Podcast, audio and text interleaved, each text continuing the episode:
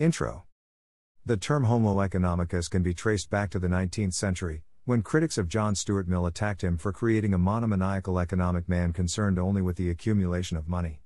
The term is literally translated as economic man and speaks to people as seen in the framework of economic theories where they display perfect decision making, complete rationality, and also have access to perfect information. Defining traits. To summarize the defining traits, I will apply categories from affective eology who explains there are several distinct traits that generally characterize the Homo economicus, but I will also contrast these traits with the watch collector. Flawless rationality. The Homo economicus can make decisions in a perfectly rational manner, without being influenced by any biases. The watch collector, unless living in a cave with no internet access, is simply never going to be able to free themselves of external biases. Time and again, New hype trains emerge, and collectors can't help themselves from buying a ticket to get on board. Unlimited cognitive capacity. The Homo economicus can process any amount of information that they have, regardless of the quantity, quality, or complexity of that information. The watch collector simply has insufficient bandwidth to do this meaningfully. Everyone has preferences with regards to colors, shapes, and designs. And everyone has different wrist sizes too, making certain choices good for some and poor for others. Watch collectors therefore find themselves inherently narrowing down their field of vision to better align with their own preferences. This, inherently, creates their own unique bias when it comes to evaluating the choices that exist out there. Perfect information. The Homo economicus has access to all the relevant information pertaining to the decisions that they have to make. For the watch collector, as I have discussed before, there is no such thing as perfect information in the watch world. Whether it is access to historical sales data, or accurate data about production quantities, supply, and demand. All of this is largely heresy when public, so incomplete information is par for the course in terms of watch collecting. Narrow self interest. The Homo economicus is only interested in helping themselves, and doesn't care about anyone else. For the watch collector, this may have been disputable few years ago, when watches weren't seen as investments by many, you could go onto a forum and get a good deal on a pre owned watch from a fellow collector who was happy to see the watch go to another enthusiast. But today, I think this point doesn't apply to watch collectors either, at least 90% of the time.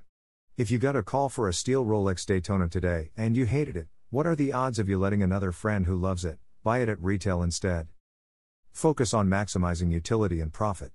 The primary goal of the Homo economicus is to maximize utility if they're a consumer and profit if they're a producer. For the watch collector, similar to the previous point, I would say this is one which has changed in the last few years. Watch collectors were just another type of hobbyist before, enabling one another and always ready to help. Today, I would say that many new collectors actually fit firmly into this category, above all else, indeed, many have recently entered into the hobby solely for the pursuit of profit. Preference consistency. The Homo economicus preferences and goals remain relatively consistent over time. In terms of the watch collector, this is a place where older collectors display strong preference consistency, as they had time to define and hone their views on their own preferences, before price and value mattered. Today, you will hear people changing their tune regarding preferences every other month, suddenly loving what they hated, etc. This isn't wrong, dash, but with exposure to social media and many similar reverberation chambers, one can easily find that your preferences are altered through the concept of nudging, dash, which we can look into, in further detail, as a separate topic. Concluding thoughts.